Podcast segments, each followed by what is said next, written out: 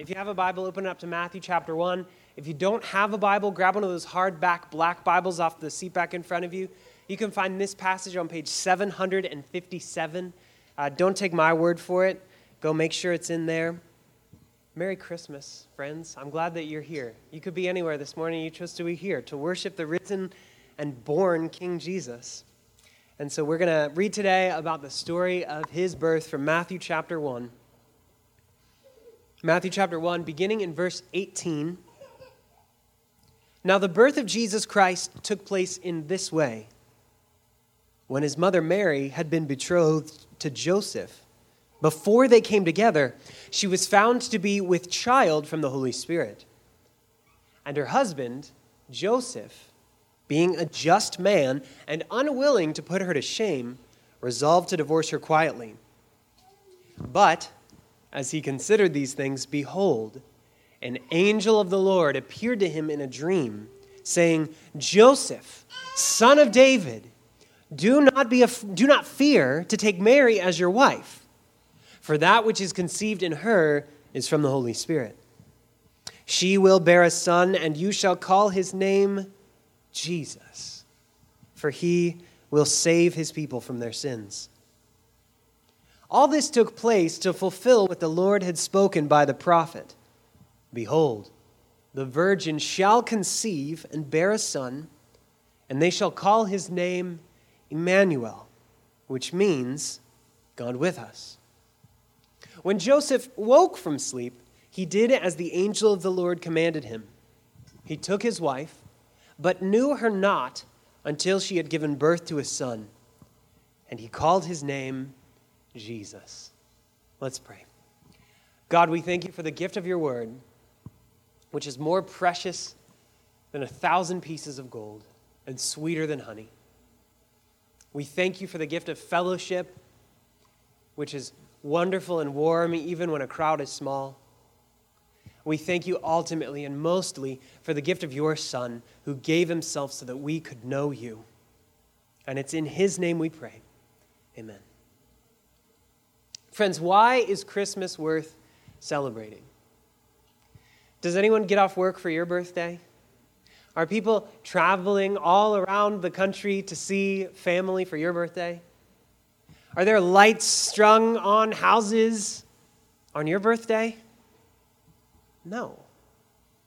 This year, as I've driven around and looked at Christmas lights with my family, the thought just keeps coming to me something happened Something surely had to have happened to bring about such an epic celebration every year. Something certainly happened 2,000 years ago. And I believe that a Savior came. A Savior was born. And why is Christmas worth celebrating? Because of who Jesus is. He's not just a historical figure, or Christmas might become the byword that President's Day has become. He's not just a great teacher, or we might remember his birthday, but we certainly wouldn't celebrate it with such extravagance every year. He's not just another leader, he is fully God, and he can fully save you from your sins. Jesus is fully God, and he can fully save you from your sins. And that's why Christmas is worth celebrating, friends because of who it was that was born. And so, what I want to do is walk through this story with you very briefly this morning. And in this story, I want to show you two names for Jesus that teach us about who he really is. And these two names will come together to show us that he's fully God and he can fully save you from your sins. So that if you're feeling weary this morning under the weight of your own guilt and shame, Know that Jesus can come and not halfway make you feel better, but he can fully save you from your sins. And the reason he's able to do that is because he is fully God. The first name for Jesus revealed in this story is Jesus, and that reveals that he is the Savior. Jesus, the Savior. Christ came to earth in an astounding way and with an astounding mission, and that astounding mission was to save sinners, bring us back to God. So the story begins. Now, the birth of Jesus Christ took place in this way. When his mother Mary had been betrothed to Joseph. So they were preparing to be married, but hadn't yet uh, joined together in union. Before they came together, she was found to be with child from the Holy Spirit. Over and over again in this verse, Matthew seems to be stumbling over his words to prove to you again and again that Mary and Joseph had not known one another intimately yet. They'd only been betrothed, not married. Before they came together, she was found to be with child. And this child did not come from Mary's unfaithfulness, knowing another man. This child came from the Holy Spirit. The child was born of a virgin. Now, why does that matter? And we really believe that. This isn't just incidental it's not just a fact that you could take or leave, maybe throw out, maybe keep it if you want to, if you want to be traditional. We really believe that Jesus really was born of a virgin, and we really believe that it matters. Why does it matter? Well, he was born as a man, but not just a man.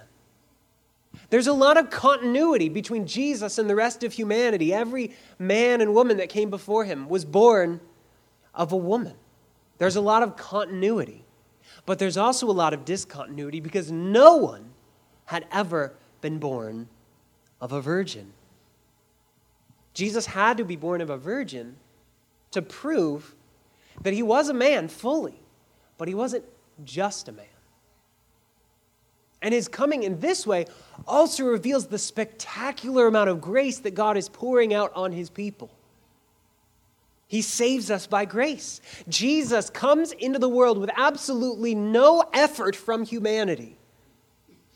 He was born of a virgin from the Holy Spirit. God does the work to bring Jesus into the world with no effort from man. And the salvation that Jesus was coming to bring, likewise, was from no effort from man. Friends, Jesus offers you today full salvation from your sins freely of grace. Many people believe that the message of Jesus could be boiled down to maybe you should be a better person and your life might work out a little bit better. Many people believe that the message of Jesus is if you come to church enough times, then you go to heaven and not hell when you die. And that's not the message of Jesus. It's so much better than that, and it's so much bigger than that. Jesus comes not to say, I could make your life a little bit better. Jesus comes to say, with no effort on your part, I can save you from your sins. Take all of your guilt away and give you grace and love and mercy. Story continues, verse 19. And her husband, Joseph, being a just man and unwilling to put her to shame, resolved to divorce her quietly. Joseph isn't self righteously condemning Mary. I can't believe you would run around with another man and become pregnant. He's divorcing her to free her from cultural shame, to free her from the penalty for adultery and for breaking a betrothal. Verse 20, but as he considered these things, so he's making a plan, but God has a better plan. As he considered these things, behold, an angel of the Lord appeared to him in a dream, saying, Joseph, son of David, do not fear to take Mary as your wife, for that which is conceived in her is from the Holy Spirit the baby that was to be born was not a result of Mary's sin, but a result of God's plan. Not a result of Mary's unfaithfulness to Joseph, but God's faithfulness to his people. So even though we'd rebelled against God a thousand times, God was launching a plan to save. Jesus came in an astounding way to do an astounding work. Verse 21 She will bear a son and you shall call his name Jesus. Why? For he will save his people from their sins. The name Jesus means, My God is my salvation. And Jesus' name is an illustration of his purpose. Think about in the olden days, last names were assigned to people usually based on their profession. So if your last name was Plowman, then your, your ancestors were probably working in a field somewhere, plowing the field. If your last name is Smith, then your ancestors were probably a blacksmith or a metalsmith or some kind of metal worker like that. Jesus illustrate, Jesus' name is an illustration of his purpose, of his work. He came to save. What does it mean to save? It means that something has gone wrong and needs to be stopped. It means that someone is in danger and needs to be helped. What is it that's gone wrong? Well, sin had entered the world. He makes it plain in verse 21 He will save his people from their sins. Sin entered the world very close to the beginning. And as a result, all of the world is broken and cursed. The reason that there's suffering in the world is because sin is in the world. This was not the way God designed it, that there would be a world full of war and cancer and earthquakes and lying and cheating and unfaithfulness. God's plan was for a perfect world with no suffering at all. But the world was cursed as a result of sin. But far worse than the suffering we experience in this life is that our sin also leads us to separation from God. Because of our sin, because of our guilt, we cannot be with God as we were made to be. And so, who was in danger that needed to be rescued? Everyone. Everyone who has sinned, which is all of us. You know, we all like to admit nobody's perfect. But we often fail to realize how urgent that is, how dangerous that is. Because our God is perfect, and He's called all of us to be perfect as He is perfect. To fail to reach God's perfect standard is to earn and deserve condemnation, separation from God forever. And this suffering that we experience today will barely be a foretaste of the torment that we will experience apart from God forever. There is a serious consequence for our sin because we have failed to meet God's perfect, unchanging standard. What does it mean to save? Means that something's gone wrong and that someone needs rescuing. What had gone wrong? Sin had entered the world, separating us from God. And so, who was in danger? Everyone. You were in danger. Jesus came into the world to save you from your sins. And how did he do it? He did it by living a perfect life we couldn't live. Jesus never sinned, he was always kind. Always did the right thing, always honored God, always honored others. He protected the outcasts. He spoke truth to power. He followed the law with perfect precision never sinned. But Jesus' life climaxed with his death, his execution for crimes that he didn't commit. When Jesus died on the cross, he wasn't being killed for his crimes, he had none. He was being killed for my sins and for your sins, friend. So that if you trust in Jesus, there's no penalty left for you. The wrath that we have earned from our sin has been poured out on Jesus. And that's why he came. But death could have no hold of him, friends. So he rose victoriously from the dead three days later. And he's still alive today. He's still trustworthy today, friends. So look to him in faith and find life and healing. He really is able to save you today because he is alive. Friends, is Jesus just an activity for you? Is he just a cultural trapping? Oh, yeah, it's Christmas. Ought to remember something about Jesus. Oh, it's Sunday. I should probably go to church. Is he an activity or is he actually your hope? Your only hope? As in, if someone were to ask you, if you died today, why would God let you into heaven? And you would say, My only hope is Jesus' blood and that you wouldn't even begin to think for half a second, I've been a pretty good person. Because we know we haven't.